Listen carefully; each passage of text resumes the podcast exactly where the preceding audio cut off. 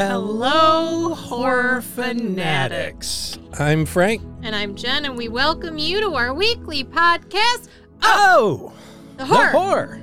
Thank you for joining us as we dive deep into all things horror, supernatural, scary, and downright creepy. If you like what you hear, rate, review, and subscribe to add us to your regular rotation of podcasts. You can also submit any ideas, comments, and suggestions to our email address at oth@seriouslydecent.com. And you can check our website out at ohthehorrorpodcast.com. Sure, you can check it out. Yeah. I'm wondering how hot my tea really is. I'm going to find out right now. I see steam. And it's still hot. Well, I mean, it really only sat for a few minutes. I think it's the Batman mug. Yeah? It's just too good? It's too tough. It's too good a mug? Yeah. Well, I don't know, man. I don't know either. We've got that Jack Skellington mug. We got a lot of mugs. We always have mugs. Yeah. When's your gnome come? I don't know. Yeah. They don't give me a daily tracker. Oh, they don't give you any kind of tracking information? Or I mean, they give you. They just take your money and they're like, it's on the way. That's not how I do things. I'm not stalking it every single day to see where it is. I don't know. The moment I know I have a package on the way, I need that stuff right at my fingertips. Even though I know I'm not going to be home when it arrives. I don't have that. It's just the knowing that when I come home, it's going to be there. Yeah. It'd be whether it's a guitar or some tea. I'm going to start hiding shit then. Honestly, you don't have to hide shit. You just have to let me forget about it, which is quick. Real quick. Well, you'll come in all excited. Who moved this? Where's my thing? Where's my thing? What thing? Yeah, exactly. I don't know what you're talking about. Yeah. And that's when Oh the Horror takes a turn. And we lose a co-host. Oh the Horror. Horror. Yeah. Yikes. Mm-hmm. Have our own true crime episode. Mm-hmm. Yeah. Wicca today. Yes. Wicca you, Wicca what? No? Okay. All right. Fine.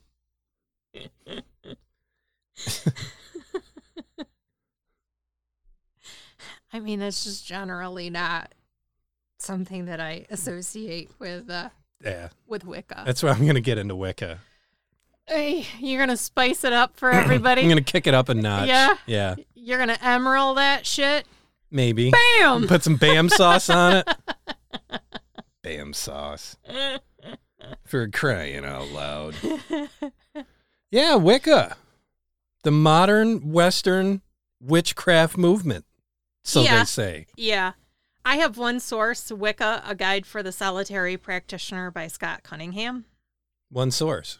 Solamente uno. Wow. Yes. I have 1, 2, 3, 4, 5, 6 sources.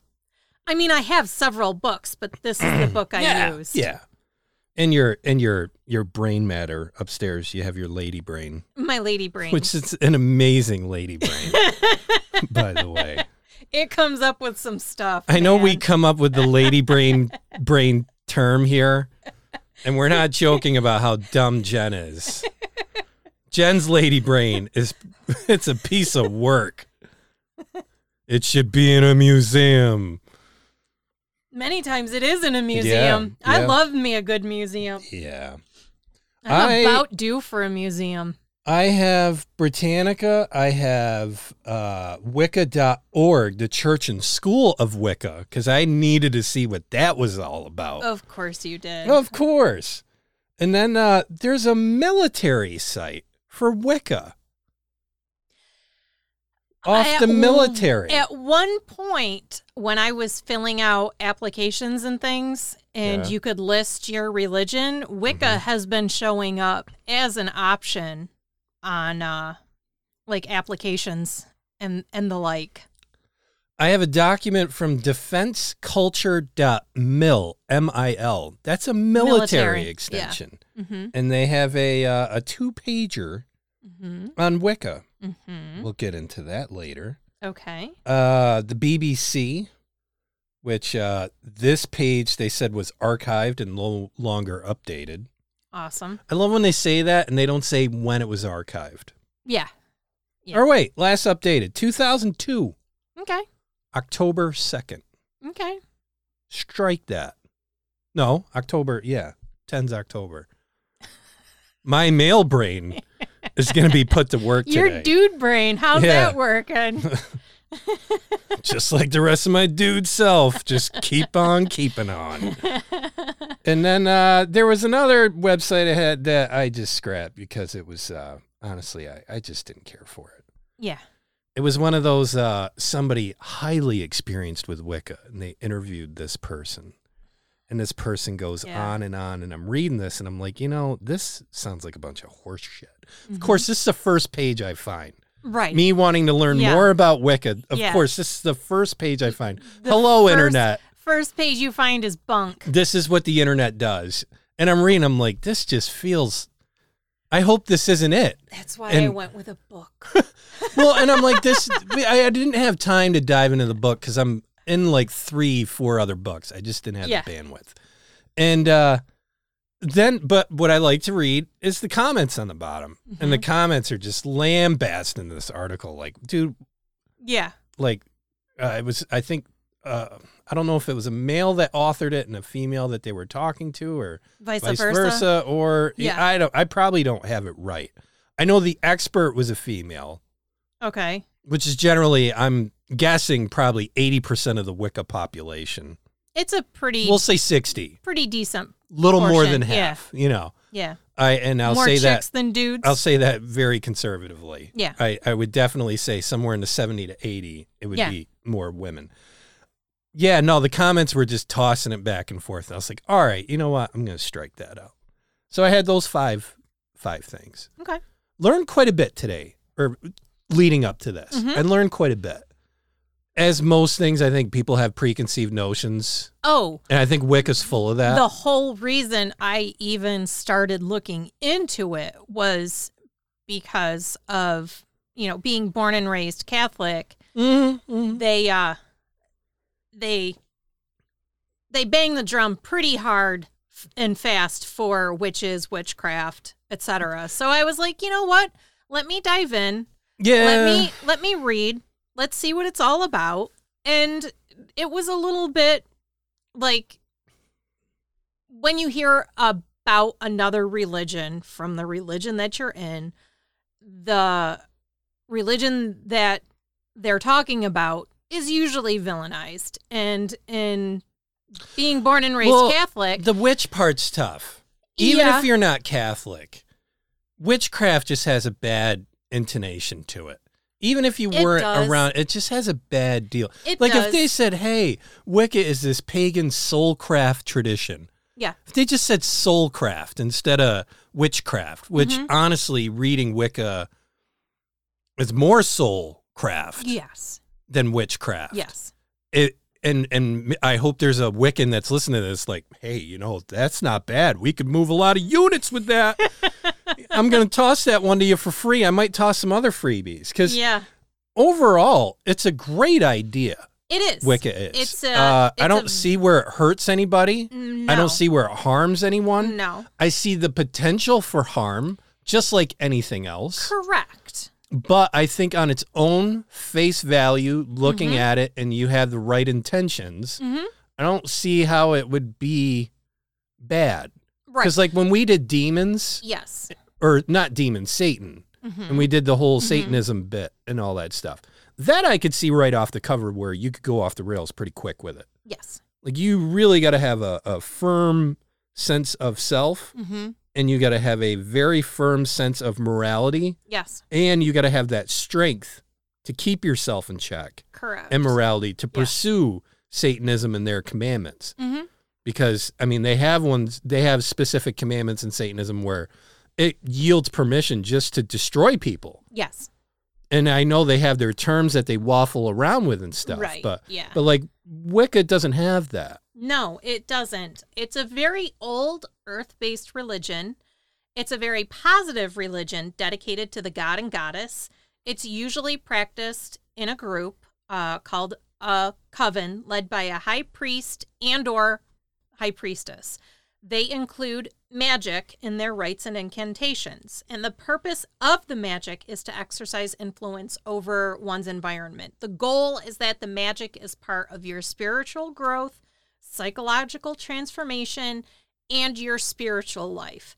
There's a link between the material world and the psychic, which are intertwined, and that establishes the magical link. Wicca as we know it, via books, podcasts, website, etc., is new. While some covens, especially maybe keepers of the old rites and rituals, with what we are familiar with is fairly newly shared, revealed, etc. For many, practicing or sharing their religion with anyone, it could have had tragic consequences. That's why I don't know that we'll ever truly know if Wicca in and of itself existed a millennia before or whatnot. But like I said, I think parts of it may have.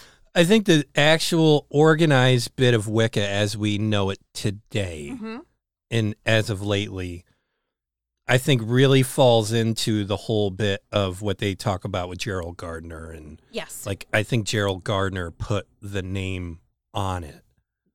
Now the ideas that are in it, it's, you can definitely see where they picked from here, picked from there, picked from here, picked from there. Because that's where I think you could see it and feel it as an old religion. And an old set of ideas. That got mixed together and did a little rebranding. Or not, I can't even say rebranding because it wasn't. Like it existed like that before. And just branded. It was these separate things. Because it never was branded. Exactly. And the reason being because of witch hunts. And so these groups didn't actively recruit new members, and they didn't share their religion with outsiders because to do so could have dire consequences. I think that's a part of it, yeah. So rituals are the heart of Wicca for some and pleasant additions for others. There's no right or wrong way to practice these rituals, and much of it is self-guided through intuition. Intuition plays a big role in Wicca itself. The Wiccan abide by the saying, do what thou wilt as long as ye harm none. And also taking into consideration whatever you send out is going to come back to you threefold. So if you send something positive out, you'll get positive times three back. If you send out something bad, you're going to get bad times three back at you. So, buyer beware. There is no one true, pure, genuine practice or form of Wicca. There is no central governing agency, physical leaders, or universally recognized prophets or messengers. There are specific structured forms of Wicca that do exist, but they don't seem to be in agreement regarding ritual, symbolism, and theology. This makes it very intuitive, and you practice what speaks to you and what touches you on a spiritual level. If you speak a 100-year-old incantation that means nothing to you, odds are you won't get a desired effect from that rite or ritual. So if it isn't checking all the boxes for you, odds are you're not going to get what you should be getting out of it. You got to be in it to win it. Correct. Most Wiccans have a book of shadows, and this is either their own or one shared from their coven. This is where you note the rituals, the rites, the recipes for incense, etc. for your practice. Many Wiccans are initiated into the coven either in a single ritual or a three-step ritual initiation. For many, finding a group of like-minded Wiccans in their area can be nearly impossible, which is why many practitioners practice on their own. If this seems like a religion or a pursuit that you would like to pursue, just pick up some books and start reading. If you're already practicing, you should also be picking up and reading any new books on the subject. You never know what new thing you will learn or how it may enhance your practice. So let's get down to the bones of the topic. And it's going to be broken out into parts and then further clarified from there. For example, theory, Wicca and shamanism. So shamanism has been described as the first religion. They were the medicine people, the power wielders, both male and female, who wrought magic and spoke with the spirits of nature. They were the first knowledge holders and they created, discovered, nurtured, and used it. They would gain this knowledge through altered states of consciousness and ecstasy. Their tools to achieve this included fasts, thirsts, self-infliction of pain, ingestion of hallucinogenic substances, concentration, etc. It was through these awareness shifts that magical knowledge was attained. Later, as they advanced in the use of tools, they would use such items as drums, rattles, reflective objects, music, chants, and dance. It is from these primitive beginnings that all magic and religion, including Wicca, was born. Wicca spiritually descends from these rites, though it has been refined. They have dropped the use of pain and hallucinogens in favor of chanting, meditation, concentration, visualization, music, dance, invocation, and ritual drama. This is how the Wiccans achieve their altered states of consciousness, and Wicca teaches that nature includes a broad spectrum of mental and spiritual states, which most of us ignore. Effective Wiccan ritual enables us to slip into these states, allowing communication and communion with the goddess and the god. The goddess and god reside within us and manifest in all of nature. Wicca also embraces reincarnation. Wiccan reincarnation is that upon physical death, the soul will reincarnate into another human body. There is no reincarnation from a rock, tree, snail, bird, etc., until evolved to where we would reincarnate as human beings. In Wicca, you start as a human body, and you continue to reincarnate as a human until you reach the higher plane. So let's get to the deities, the goddess and the god. They are twin deities revered for their links to nature. In the past, when the goddess and god were as real as the moon and sun, rites of worship and adoration were unstructured, spontaneous, joyous union with the divine. Later, rituals followed the course of the sun through its astronomical year, the seasons, as well as the monthly waxing and waning of the moon. The moon is extremely important in Wicca. Well, it's also the change of seasons and yeah, which is what I had. The course of the sun through its basically most of the nature cycles, correct? Mm-hmm. Correct. The goddess is the universal mother. She is a source of fertility, endless wisdom, and loving caresses. She's often acknowledged in three aspects: maiden, mother, crone, symbolized in the waxing, full, and waning moon. So the waxing moon is the maiden, the full moon is the mother, and the waning moon is the crone. She, at all times, is the unplowed field, the full harvest, and the dormant frost-covered earth. Life is her gift, which she lends with the promise of death, the death being a rest from the toils of the physical existence. So for them, death isn't the end, it's the start of the new beginning. It's just a transition phase. Yes. So Wiccans revere her as the giver of fertility, love, abundance, while also acknowledging her dark side as well. She's seen in the moon, the sea, and the green growth of spring. She is the embodiment of fertility and love. The symbols to honor her include the cauldron, the cup, the labrys, the five-petaled flowers, the mirror, the necklace, the seashell, the pearl, silver, and emerald, to name a few. She has dominion over the earth, sea, and moon. Her creatures are varied and numerous. A few include the rabbit, the bear, the owl, the cat, dog, bat, goose, cow, dolphin, lion, horse, wren, scorpion, spider, and bee. She is depicted as a huntress running with her hounds, a celestial deity striding across the sky, stardust falling from her heels, the eternal mother heavy with child, the weaver of our lives and deaths, a crone walking in the waning moonlight seeking out the weak and the forlorn. She is omnipresent, changeless, and eternal. The god. He is the consort of the goddess. He is seen in the sun. He is the tender of wild animals. As the horned god, he is sometimes seen wearing horns on his head, symbolizing his connection with the beasts. In early times, hunting was on the was one of the activities thought to be ruled by the god, while the domestication of animals was seen as goddess-oriented. The god's domain includes the forests, untouched by human hands, burning deserts, and towering mountains. The stars, as they are distant suns, are also sometimes thought to be under his domain.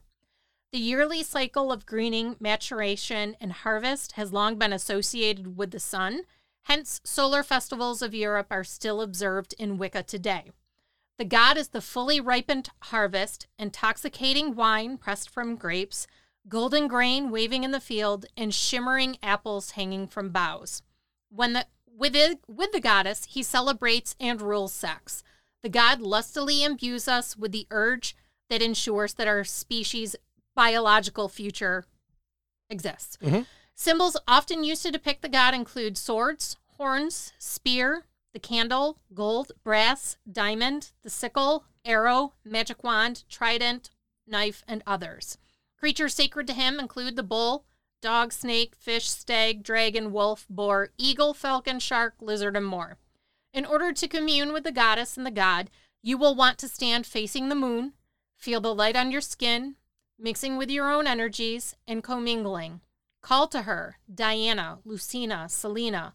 Open your heart to the goddess and feel her energy in the moonlight.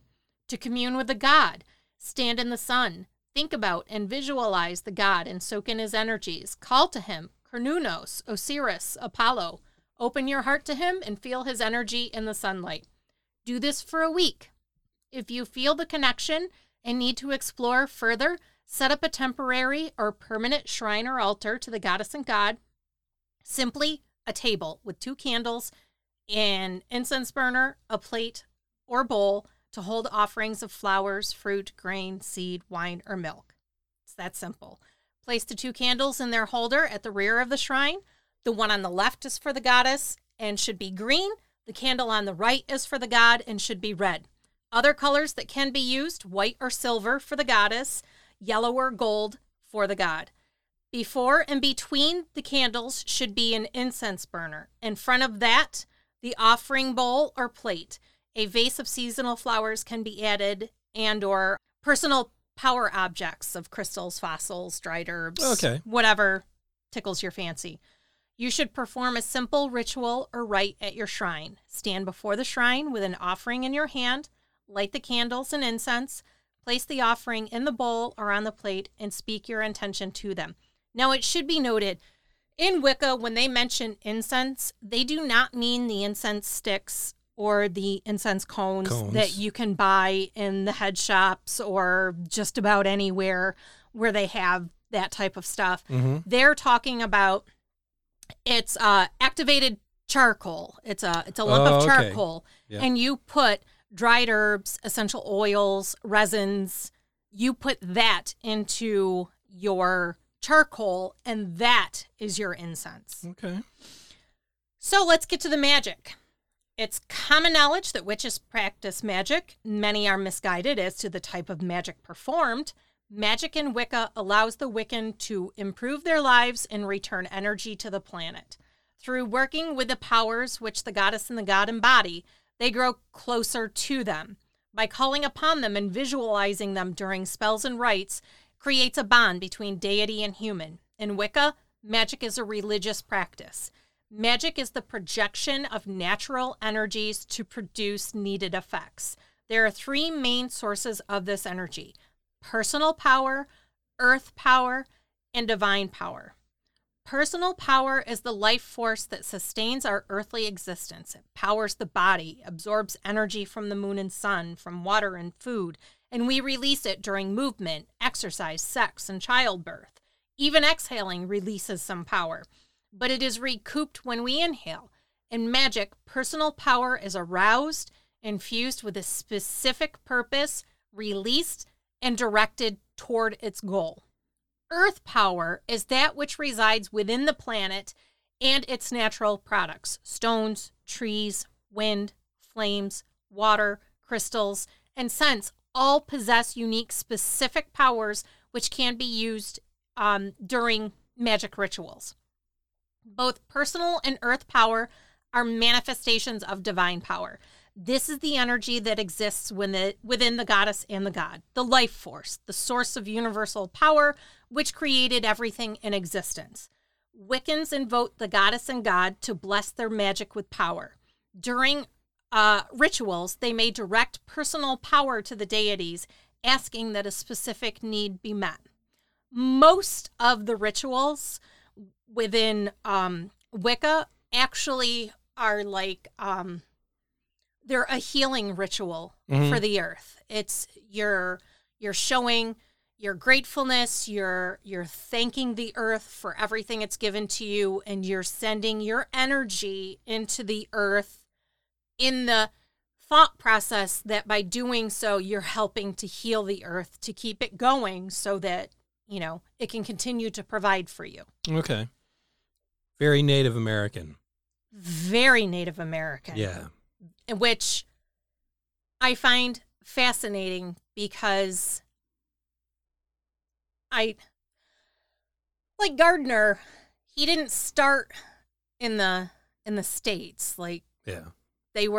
He's off in England. So I get the pagan origins, but the fact that there are so many overlaps with Native Americans is just it's very fascinating. The parallels to Native Americans to me seemed glaring as I was going through all mm-hmm. this. And yeah. And again, that's where I just see like Native Americans getting like cheated on another thing. Yeah.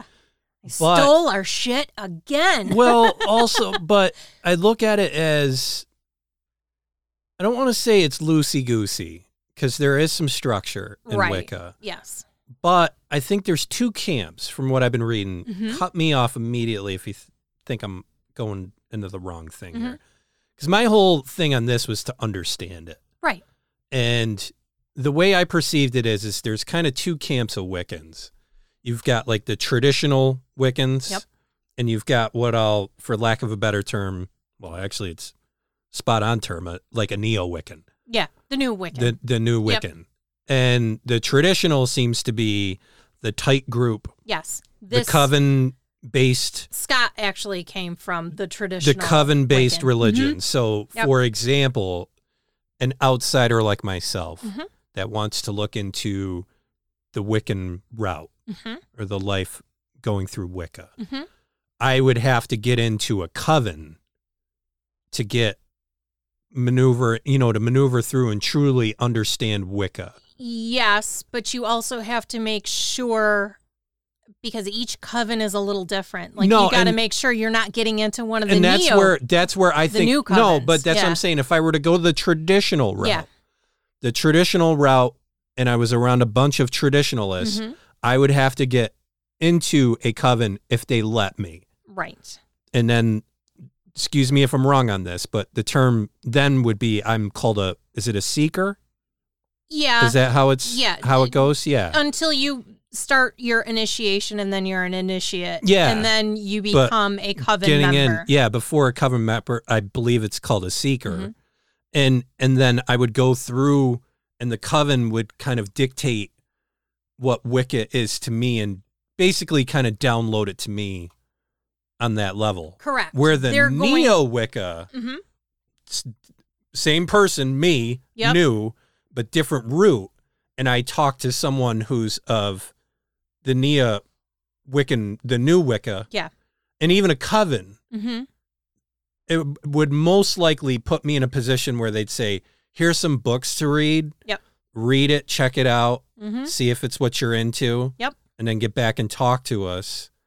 But this is your path. The traditional coven would do the same thing. Because even before you get to the seeker status, they're much more strict than the neo covens. That's how it looks. They're going to be particularly harsh, mm-hmm. is the way I'm going to phrase it. Because if you're willing to withstand what they put you through, that means that you have the dedication to put into the practice. Yeah. And like the church and school Wicca, their website presence. Mm-hmm. That's the first thing they say is like, look, if you're looking to get into this, read some books. Yep. It's their first thing. Yep. And then they gave a list of basically, I'd want to say it's about 20 books that mm-hmm. are like essential Wicca craft. Buckland shows up a lot. Scott Cunningham shows up. Laurie Cabot. Mm-hmm. Then there's a Ravina. I don't know if that's part of her last name or her first name. She's got, I think it's like Ravina Silverclaw or something like that. Yeah. She's got a bunch. But even the reading that I've done, mm-hmm. there's so many parallels to Hinduism. Yep. It's got a Buddhism. Little bit of all the old stuff. It's the really old stuff. Yeah.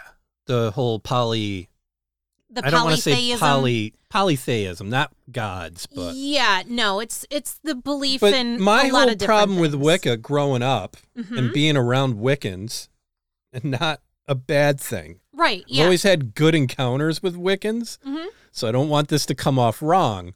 But the problem is like you could have a room of 20 Wiccans, and they'll have 20 different opinions on what Wicca is. Correct, and I think that's the problem for Wicca. Yeah, because right now, if you were to poll the audience and find out even how many Wiccans there are, yes, and they say this, they're like, that could be 200,000, could be 2 million. Yeah, don't know. Yeah, and here's the other thing, because it's a self-practicing deal. There's a lot of people who won't, even if they are practicing, won't acknowledge it. Mm-hmm. Yeah. But you mentioned earlier where they said, you were saying that if people came out with it, they were just proposed as witches and all that. I think some of that is the reason why it didn't gain steam, mm-hmm. but I just think personally it's something that I don't see gaining steam because I hate to say it. People need structure. Yeah, it's not structured enough. And it's not structured at all. They do and have that's some, no, but that's not its draw enough. Too. Yeah. So that's the tough part is it's like it's mission statement, so to speak, like it's draw to catch you in is, oh, this isn't structured. I don't have anybody telling me this, mm-hmm. this. I don't have anybody telling me I feel like shit all the time. Mm-hmm. I get that part of it, but there's this other part where it doesn't really go anywhere either. I see Wicca as something, and I, again, as always, cut me off if I'm wrong on this, but I see something as this would be something that someone gets into when they're just kind of lost, looking, and they say, hey, this looks pretty good. Yep. But then after a while, the ground falls out. Maybe. The diehards are in.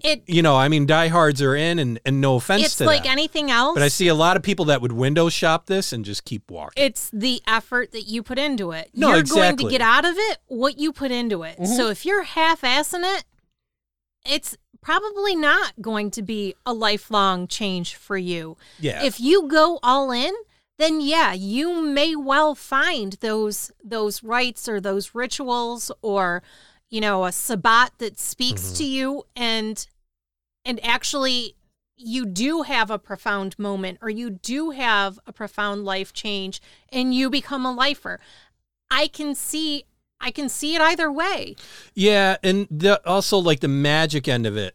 Again, this is where I say like a lack of structure. Yeah, is troubling because I've met some Wiccans that are like, oh yeah, I could put a spell on that person and ruin their life, and it's like that's not a Wiccan. No, but that's what I'm saying is it's so loosey goosey. People categorize themselves in that. Then when I started meeting the quote unquote real Wiccans. Yes. They'll say, no, that's... It should also be noted that a lot of people will call themselves Wiccan when in fact, they are not. They are just trying to be a witch or...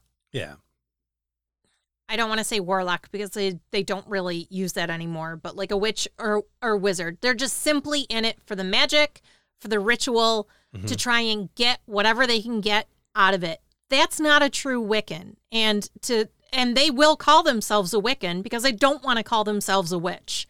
Yeah, because to classify themselves as a witch leads you to this is where I think like the lack of organization gets them in trouble because if they didn't want to be associated with that crowd, promote that a little more. Yeah, and not just promote. No, we're not into that. Promote into the hey. That's not stop what Wicca doing this. Is. Yeah. And I think that's Wicca's problem. Right. Well, growing. And also, too, because it's not like there's just a central for example, church or a central covenant. And there's nothing wrong with that. They just don't have the authority to be everywhere. It's not even authority, but they don't have like a... But I mean to do that cease and desist, to be like, you cannot classify yourself as a Wiccan because you are not following Wiccan practices. It's hard for them to do that when they're spread out and they're decentralized. Correct. And that's the problem. Yes. Is in order to get... And this is where I'm saying, like, this is a problem with religions, period. Mm-hmm. Catholic Church is a great example of it, where... You know, the Catholic Church went the whole route of centralizing. They did. And having this center authority. Correct. And most of the time it works. Yes. But then there's some times where it doesn't. It's basically it's a hammer hitting a feather sometimes. You know, like, I mean, when a hammer hits like a big nail, it's awesome. It works perfect. Yeah. But if it hits just like an egg. An egg. It looks terrible. And the problem is you're having now this central authority put in. Mm-hmm. And this is the catch-22 of religions. Yes. Across the board. And the longer lasting religions, I think, have figured that out. Yes. Where there's that fine line. And it goes too far and it ebbs and flows. You know? But they the followers central take the power back, so to speak, and say, this is how it's supposed to be, or this is how it's required to be for us to exist in it. I think if Wicca wanted to grow, they would benefit from a centralized governing body. Well, yeah, it's inevitable because what'll end up happening is a little bit of structure. Well, it's the little bit of structure for correctiveness, correct, and just basically to steer the ship. Yes. Because here's where I look at, say, Christianity, Judaism, and like Muslim. Mm-hmm. Let's just say you're a ship out at sea and you have a 50-person crew. Yes. Those religions that I just named off, they have a captain. Yes. They have people that are running the sails. They have people that are running the deck of the boat. They have people that are watching and the crow's nest and all that. They have a system set up for the ship to successfully sail. Yes. Where Wicca is 50 people on a boat and they're on the boat. There's no rules. There's no, you know, and it's one of those things, like I said earlier, where it just sounds great in the beginning. Like to reel you in, you're like, well, this is great. There's nothing, you know. But then after a while, you're like, excuse me, who's piled in the boat? Yeah. You know, and where we going? I don't know. Where are we going? Mm-hmm. You know, the wind's blowing. Should we have the sails up? Yeah. You know? And that's what happens when there's no infrastructure or organization or anything like that. Yes. But the tough part is once you have that organization, now you have people that are in the crow's nest that don't want to be in the crow's nest. Right. And you've got people swapping the deck, deck that do not want to be swapping the deck. Well, and you got people that are saying, you know, oh, we're going northeast by northwest, you know, and there's others like, I don't think we should be going that way. Yeah. It's the strife of humanity at that point. And that's where I found it amazing that, you know, this basically started in the 50s. And it's still going. Yeah. And it's growing. It is. Which I think is awesome. It is. I think it's growing and it's growing. And it's doing that nice, small, incremental growth, slow growth. It is. You know. It fills a need for people who need to have something, but like churches just asking too much out of them. This offers... Yeah, or they just don't understand church. Because there's a lot to not understand church. Also true. Or Christianity, I should say. Yes. Christianity has this layer that you got to kind of, like I tell people with Christianity, now me being a new hard-in person with it, a follower, there's this crust that you have to break through. Correct. With Christianity to really, and fortunately, I was around some people that were past the crust and had a real good insight on what their faith is, what their faith means. They were in the creamy center. You know, and I got to work with that.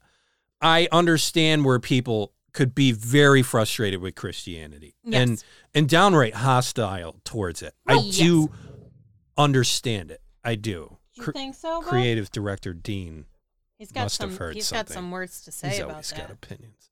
He does.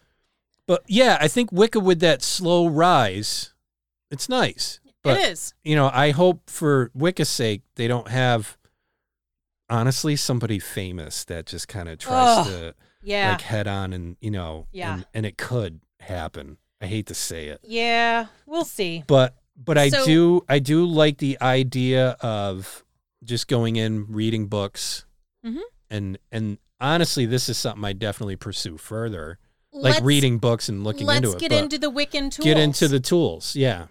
The broom. Yep. This is probably one of the most important tools. They may begin a ritual by sweeping the area indoors and or out with a broom. It doesn't have to touch the ground or the earth. It's simply a symbol. Yeah. You can touch the ground with it, or you can be a couple inches above the ground. The point is you're sweeping away the negative energy. Yeah. Yeah. After this, the altar is set up, tools are brought out, and the ritual can begin. Traditionally, the magical formula for a broom was an ash staff, birch twigs, and willow binding. Ash is protective, birch is purifying, and the willow is sacred to the goddess. The magical broom should be used for no other purpose and should be round, as it is more effective than the flat shaker-style broom. Mm. Wand. The traditional wood for wands includes willow, elder, oak, apple, peach, hazel, cherry, etc. Some cut the length from the crook of their arm to the tip of their forefinger, but that isn't necessary. Any fairly straight piece of wood will work. Censer, which is the incense burner. It can be a complex swinging version like that used in the Catholic Church, or it can be a simple seashell. Any bowl or cup half filled with sand or salt will serve as well. The salt or sand absorb the heat from the charcoal or, you know, your incense and prevent the bowl from cracking. Incense sticks can be pushed into the salt or cones placed upon its surface. It should be noted when they say cones or sticks, they make them themselves. Yeah. Or you've gotten them from a an apothecary, not a head shop. Which you were clarifying earlier. Yep. Most Wiccans use self-igniting charcoal briquettes where the incense is burned atop it. Like I said, you're kind of putting your herbs, your resins, your oils together. And kind of a little bit of a spell for your incense. Cauldron. This is the ancient cooking vessel steeped in magical tradition. It's a symbol for the goddess and the element water, reincarnation, immortality, and inspiration. It's the focal point of the ritual. In spring, it is filled with fresh water and flowers. In winter, a fire is kindled inside the cauldron to represent the returning heat and light of the sun, the god. It should ideally be iron, resting on three legs with its opening smaller than its widest part. So your traditional cauldron. I have seen a lot of the cast iron where it's just wide open and it's got the three legs. That would not serve as a cauldron. All those things we see in the shops. Basically. Yeah. It's very... I went on a massive hunt for a cauldron, and those are expensive. Really? Yeah. Especially if you're looking for a legit three-legged round with the smaller opening. Mm-hmm. You know, if you're looking for anything bigger than 4 inches like a softball across, I'd say a baseball. Yeah. The baseball size is... probably doable for most because you're talking about $50. Mm-hmm. Anything higher, anything bigger than that, you're talking hundreds of dollars. So, like, it's kind of the same price as like mortar and pestles and stuff like that. Yeah, I mean, yeah. It's handling fire. It's got to handle heat. It's got to be built well. Yep. Yeah. Yep. So you can't just get like a Chubb's fireplace deal from Home Goods. And you can't just get like a ceramic or at home. Yeah, you can't just go and get like a fire pit. Yeah. No. You can't do like a beer can? Nope. Open the top of it? And put it no? All right. The magical knife is called an athame. It's used to direct the energy raised during rites and rituals. It's seldom used to invoke or call upon the deities. It should be dull, usually double-edged with a black or dark handle. The black absorbs the power. When used in ritual to direct energy, some of this power is absorbed into the handle. It's a tiny, tiny amount, which you can call upon later in another spell. You also have a white-handled knife, sometimes called a baleen, and it's a practical working knife as opposed to the purely ritualistic magic knife. This is the knife that you use to cut wands, sacred herbs, inscribe symbols onto candles or on wood, clay, or wax, and in cutting cords for use in magic. The white handle is to distinguish it from the athame. A crystal ball or sphere. The quartz crystal ball is an ancient magical tool. They are expensive when genuine crystal. Most for sale in the market today are glass, leaded glass, or even plastic. Genuine quartz includes inclusions and irregularities and will be cool to the touch. It is used for contemplative divination. In Wiccan ritual, it is sometimes placed on the altar to represent the goddess. They can receive messages from the gods or store energy raised in ritual. Some scry into the ball to call upon images of the goddess or past lives. A cup. It's simply a cauldron on a stem. It symbolizes the goddess and fertility and is related to the element water. Though it can be used to hold water, it may also contain the ritual beverage imbibed during the ritual. It can be made of silver, brass, gold, earthenware, soapstone, alabaster, crystal, etc. A pentacle. This is usually a flat piece of brass, gold, silver, wood, wax, or clay, inscribed with certain symbols. The most common and only necessary one is the pentagram, the five-pointed star used in magic for millennia. In the ancient art, it was often an instrument of protection or tool used to evoke evil spirits. In Wicca, the pentacle represents the element of earth and is a convenient tool upon which amulets, charms, and or other objects are placed to be ritually consecrated, sometimes used to summon the gods and goddesses. It's hung over doors and windows to act as a protective device. You still see those for sale in several places, where you see the wooden star and it's got the round circle around it. Yeah. That's a pentagram. Gram, yeah. The five-pointed star in and of itself is like a pentacle. Yeah. So we have the five-pointed star on the garage as a form of protection. Came with the house. Yeah. All right. The Book of Shadows. This is the Wiccan workbook containing invocations, ritual patterns, spells, runes, rules governing magic, etc. Some are passed on from Wiccan to Wiccan, usually upon initiation. The vast majority are made by the individual. It can be an actual book, a binder, or electronic. So this is this was something I wanted to ask you. Yes. Because Gerald Gardner, who started Wicca, had his Book of Shadows. But when you say Book of Shadows in general, every coven has a Book of Shadows, their own Book of Shadows, right? Do I have that correct? Yes. Okay. And most Wiccans, I have a Book of Shadows. Yeah. I myself. It's just where if you find a rite or a ritual that works for you, or you stumble across, say, an incense recipe that worked particularly well, yeah, you mark all of that into your Book of Shadows, noting all of the details so that you can recreate that event in the future. So a Book of Shadows is like a cookbook slash journal. Yeah. A journal book. Yep. For each person, or see, this is where, okay, so if you're in a coven, your coven has a Book of Shadows. Yeah. If you are a solitary practitioner, you got your Book of Shadows. You make your own Book of Shadows. If you're in a coven, though, you could have your own Book of Shadows. You can add to their Book of Shadows, or you can have their Book of Shadows, and if you're so inclined, you can make your own Book of Shadows. Okay. Again, no rules. Well, yeah. And a bell.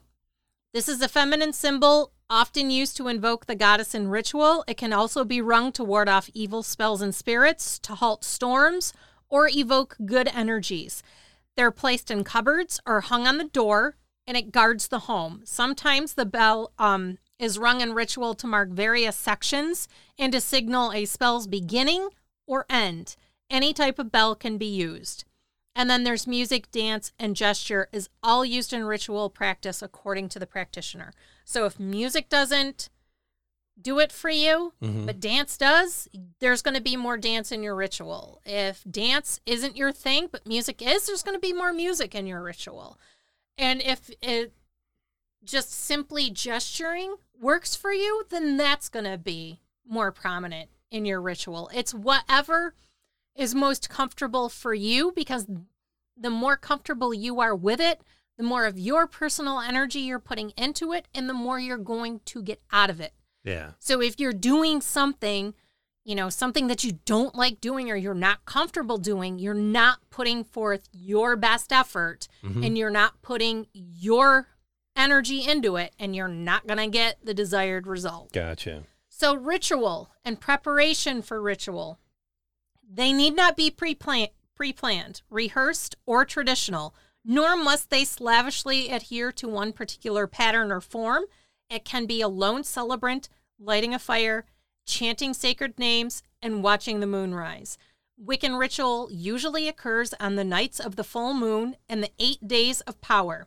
You usually start with a ritual bath to cleanse away the negative energies of the day and purify yourself for the ritual. Use Epsom salt and essential oil if desired. You can dress for the ritual or you can be naked. It can be indoors or it can be outside. But if you're outdoors and don't want any unwanted attention, clothes of cotton, wool, or silk will do. You can wear a robe if you desire. Each color has a meaning. Yellow is excellent for divination. Purple is for magicians who wish to deepen their spiritual awareness with a goddess and god. Blue is suited for healers and those who work their psychic awareness for attuning with the goddess and the god. Green is for herbalists and magical ecologists. Brown is to attune with animals or cast spells for them. White is for purification, meditation, and cleansing rituals. This is for full moon celebrations and to attune with the goddess. Orange or red are for sabbats. Those are protective rites, attuning with the god in his fiery solar aspect, and black is the absence of color. It's protective and symbolizes the night and lack of falsehood. You can wear ritual jewelry if it speaks to you and brings fulfillment and enhances your ritual. You can invite like-minded people to attend, but make sure they actually have an interest. Otherwise, you're wasting your time, and it may actually detract from the ritual. Yeah. It could serve as a, what's the word I'm looking for? You won't be as focused. You'll have a redirect. Yeah. Yeah. So to start your ritual, you start with a magical circle in the altar. The magic circle is actually a sphere that encompasses the entire space above and below where you are setting your sacred space for your ritual. They are usually 9 feet or less. You can mark it out with cord, flowers, pine boughs, crushed herbs, stone, sand, etc. Usually the altar is set up in the center or the north of the circle or to the east as the rising of the sun. Cardinal points are often marked by candles or ritual tools assigned to each point.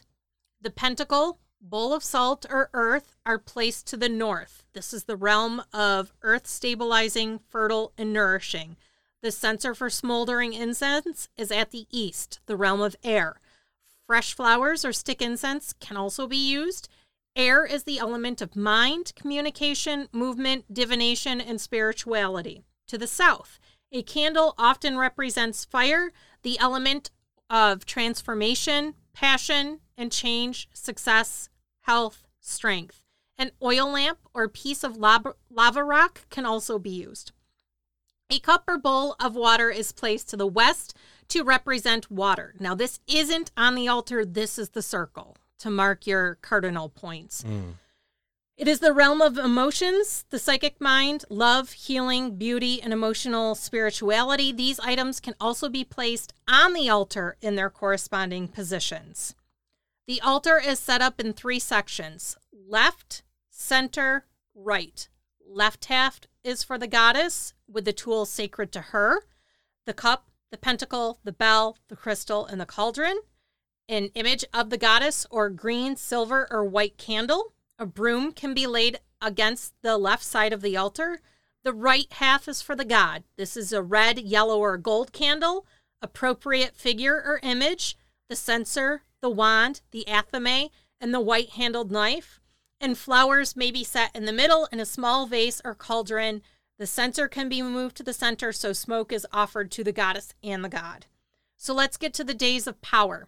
The days of power include 12 to 13 full moon celebrations and 8 sabbats, or days of power. 4 of those 8 days are determined by the solstices and equinoxes, and these dates change within the year. So Yule is around December 21st, and this is when the goddess gives birth to the sun. To a son, the god. Yeah. This is the winter solstice, and long viewed as a time of divine births. It is the time of the greatest darkness and the shortest day of the year. The god is also the sun, and this is when the sun is reborn as well. The Wiccan light fires or candles to welcome the sun's returning light. The goddess, slumbering through the winter of her labor, rests after her delivery. In bulk, he has here February 2nd, but February 1st or 2nd? It can be observed. Ish. Yeah. It marks the recovery of the goddess after giving birth to the god. The lengthening periods of light awaken her. Her god is a young, lusty boy whose power is felt in the longer days. It's a sabbat of purification after the shut-in life of winter through the renewing power of the sun. It's the festival of lights and fertility. Ostara is around March 21st, the spring equinox, the first day of true spring with equal day and night hours. Beltane is April 30th, and this is the emergence of the young god into adulthood. He desires the goddess. They fall in love, lie among the grasses and blossoms, and unite. The goddess becomes pregnant of the god, aka May Day, marked with maypoles decorated with flowers and green branches from fields and gardens. The flowers and greenery are the goddess, and the pole is the god. Midsummer, the summer solstice, is about June 21st, aka Letha. This is the powers of nature are at their highest point. In the past, bonfires were leapt to encourage fertility, purification, health, and love. Fire once again represents the sun. Lugnasa, August 1st, is the time of the first harvest, when spring plants drop their fruits, seeds for our use, as well as to ensure future crops. The god loses his strength as the sun rises farther in the south each day and the nights grow longer. The goddess watches in sorrow and joy as she realizes that the god is dying, yet lives on inside her as her child, aka Lamas. It originally coincided with the first reapings. Maban, about September 21st. It's the autumn equinox. It's the completion of the harvest begun at Lamas. Day and night, once again, equal, poised as the god prepares to leave his physical body and begin the great adventure into the unseen toward renewal and rebirth of the goddess. Samhain, October 31st. The Wiccan say farewell to the god. Was originally marked as the time for sacrifice when animals were slaughtered to ensure food throughout the depths of winter. The god is identified with the animals, so he fell as well. It is a time of reflection and looking back over the past year. Yeah. So each of those has, like for Yule, pomegranates, pine boughs. Yeah. They're all part of that, which is kind of where we get a lot of our, you know, like the pine wreath. Mm-hmm.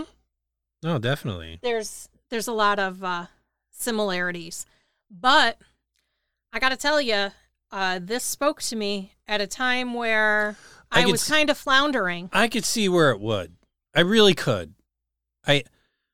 From an outsider perspective, being a former agnostic, being basically raised Lutheran mm-hmm. up to confirmation, mm-hmm. leaving there, going agnostic, then to borderline atheism, mm-hmm. pretty much maybe a good year or two of convincing myself of atheism. Let's put it that way. Mm-hmm. Going back to agnostic and then getting into basically the Catholicism yeah. end of things, but back to Christianity. I could see where this could bring in someone at a time where they need to figure out their connectiveness to themselves. Yes. And I could see the ingredients that it has. Yes. I think the part of it that's very inviting, we spoke about earlier, where it's just, there's not a whole lot of rules. Right. There's basically the one rule. Yes. Which is... do what thou wilt, and ye harm none. And ye harm none. However, this gets back to where I said, you know, I think this is something you could only go so far in. Yeah. And it's not to knock the ones that have been doing it their whole lives. I think what they have been, for lack of a better term, blessed with is a good upbringing or a strong mind to understand the difference between right and wrong. Yes. I think religions propose a few things that you really have to have your house in order.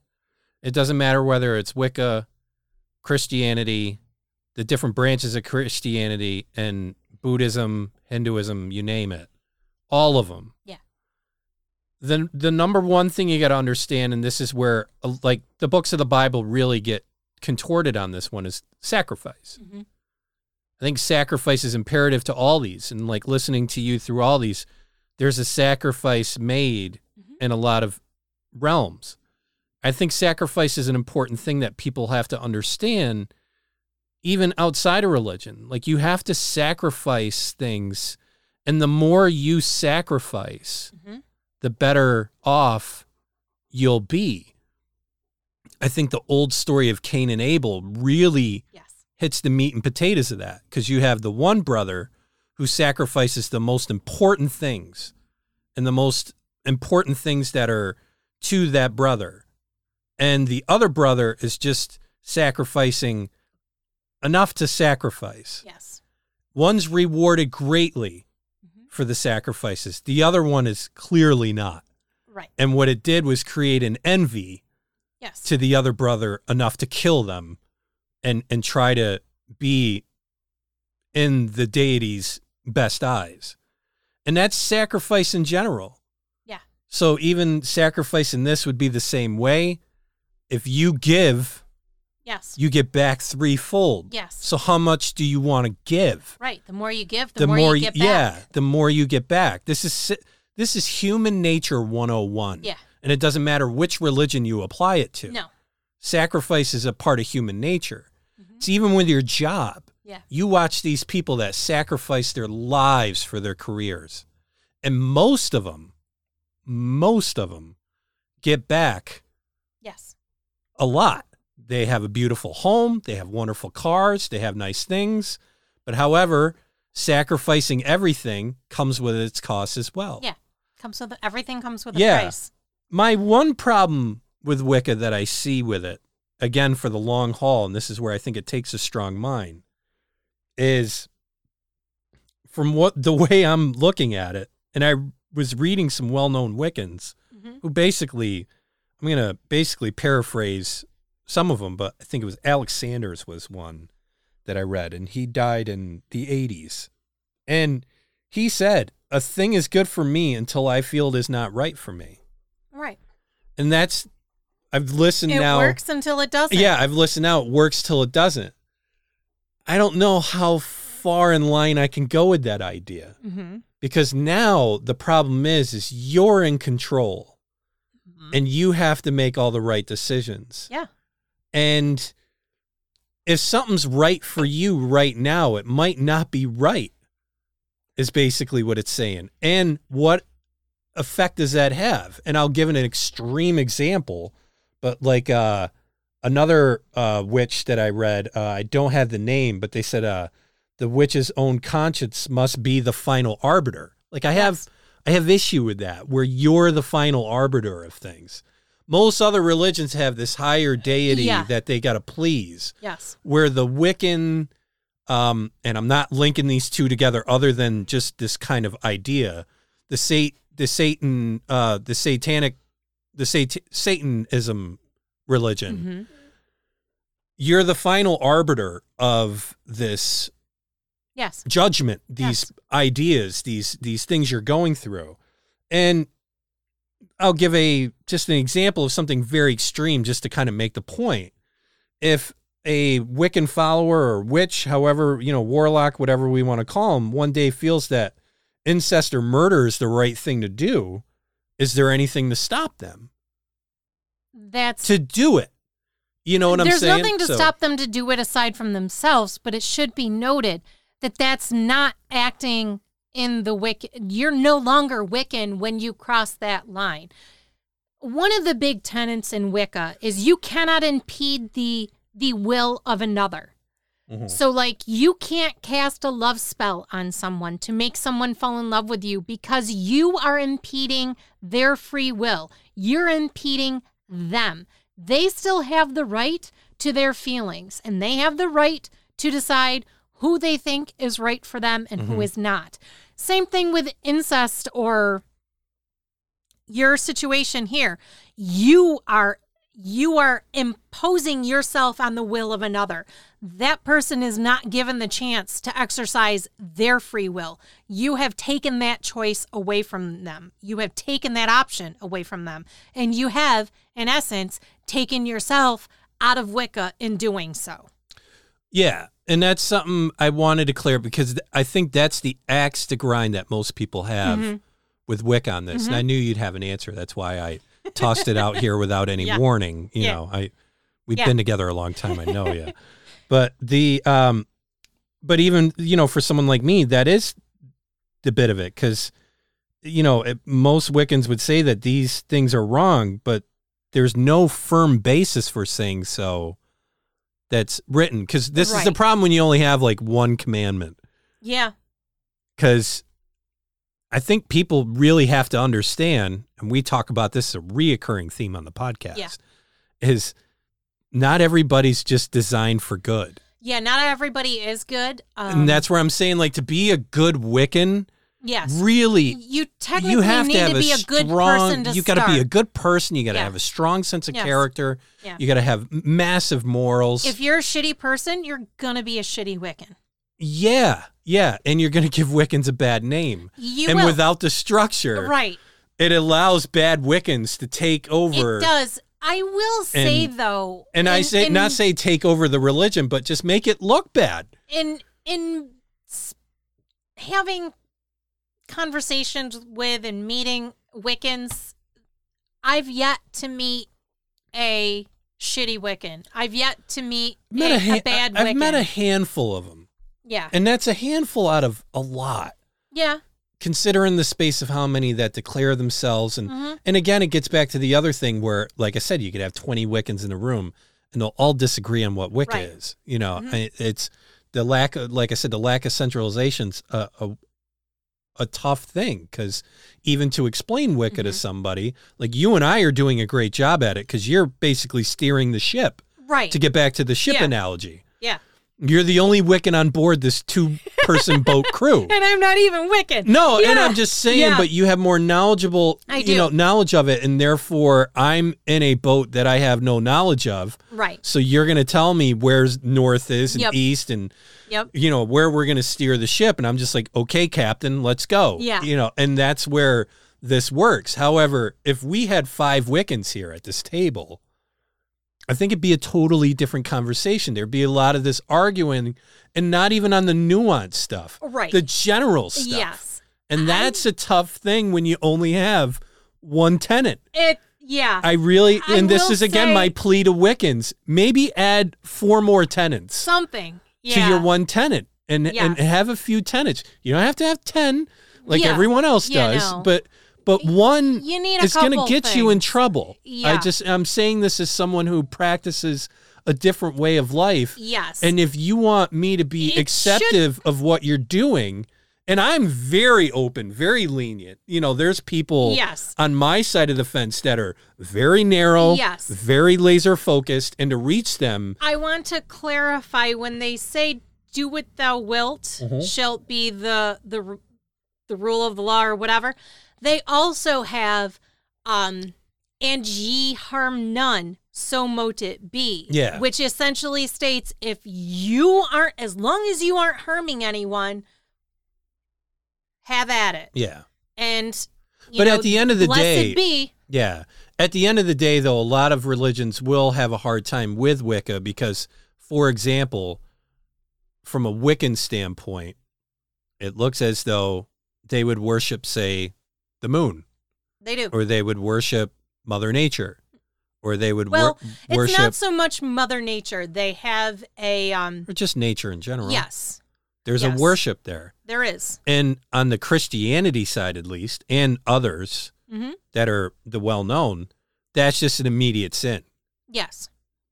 Because the God created all that. And the God deity is the one you worship. On a fundamental level. Yes. All right, we're just going fundamentals, 10,000-foot view. And this is why I wanted to bring this up, because if you're a Wiccan still listening to this, thank you. Or if you're thinking about it, this is where you're going to get resistance. I just think you should know where you're going to get resistance in life. Yes. You know, because life is a tragedy. It really is. It's just a set of tragedies. And it has nothing to do with evil on that regard. You're just going to have bad things happen to you. Right. And you got to know why you're going to have bad things happen to you. If you make a certain decision, you're going to have to realize that there's some tragedies that are going to come to your life. It's not evil. I think evil's a whole separate thing. Yes. Evil's a bit where I think not only do you know it's evil, not only do you know it's a tragedy and it's bad, but you're willing to carry it out. Yeah. To me, that's the line of evil right there. Yes. And for more examples of that, just look at concentration camps that Germany ran in World War II. That's evil. Yes. And one just quick example is they had the prisoners there carry these bags of salt, malnourished, to one side of the camp and then back to the other. No reason to do it. There was nothing productive gained out of it. There was no lesson to be learned. There was nothing. And it was just done because that's just evil. It's just evil things. And like I said, I think everyone has bad thoughts. Everyone has bad intentional thoughts. But if they stay in your brain and they're just your thoughts, you're okay. Yeah. If you go into a part of now you're starting to act out those thoughts, you're getting into the evil realm. That's the invitation, so to speak, that we talk about with, you know, demonic stuff and things like that. You know, the thought and everything is there, but the moment you start shaping that as a reality, planning it, doing things, that's when you're in trouble. And I think that's the same route that Wicca goes. You know, send everything out good. Yes. Don't commit to bad things. Right. You can have it in your mind, but you can't put it over. But like I said, I think those are the two things that you're just going to struggle as a Wiccan. Yeah. And to understand it, that it's not the end of the world. It's not that somebody thinks you're wrong or whatever. I mean, they do think you're wrong, but like I said, any group that you're going to be affiliated with, you're going to get resistance on, no matter who it is. Anything else you want to add on this? No. Thanks. I think that does it. Thanks for, I learned a lot today. Well, I'm glad. I really did. And even more, I learned reading up to this, a lot of things. It's definitely a subject I'm now obviously enamored with, and I'm going to be reading up on it like a crazy lunatic. I will say I incline more toward green witchery than I do Wicca. So for the person listening to this that wants to know more, what are some books? What are a couple books you'd recommend? Anything by Scott Campbell. He's got Wicca for the Solitary Practitioner. He's got Wicca for One, I believe is what the other one is called. He's got another one called Earth, Air, Fire. mm-hmm. About elemental magic. That's really good if you want to deep dive into not just Wicca, but into witchcraft itself. Mm-hmm. There's the Crone's Book of Spells. There's Green Witchcraft. I forget who the author is, but that is excellent. Essentially, just go on Llewellyn Worldwide. Mm-hmm. They are the premier Wiccan / witchcraft publisher. Mm-hmm. So they have they've got a spell a day book that they're promoting, where mm-hmm. they tell you what the incense of the day is, the color of the day, the stone of the day, the intention for the day. It's just it gives you essentially like a positive affirmation to take into each day. They also have the almanac, which breaks out each of the sabbats, the days of power, tells you what the rituals are, what the symbols are, how to set up an altar, how to set up your home mm-hmm. for those sabbats. They also include recipes that you can have for your sabbats. You can include them in your meals. There's some great books on kitchen witchery, where you essentially turn your kitchen into your workspace, your sacred space, where all of your intentions goes into what you're producing in your kitchen. And I'm somewhere between the green witch and the kitchen witch. Yeah. And there's very much of an overlap there. And just see what speaks to you. If it doesn't speak to you, it's not your jam. Good. And you'll know. You'll probably know within a chapter 2 at the most. Yeah. But so for a nice segue with witches, what are we doing next week? We are doing Ms. Laurie Cabot herself. Yes. Salem's Witch. I'm very excited.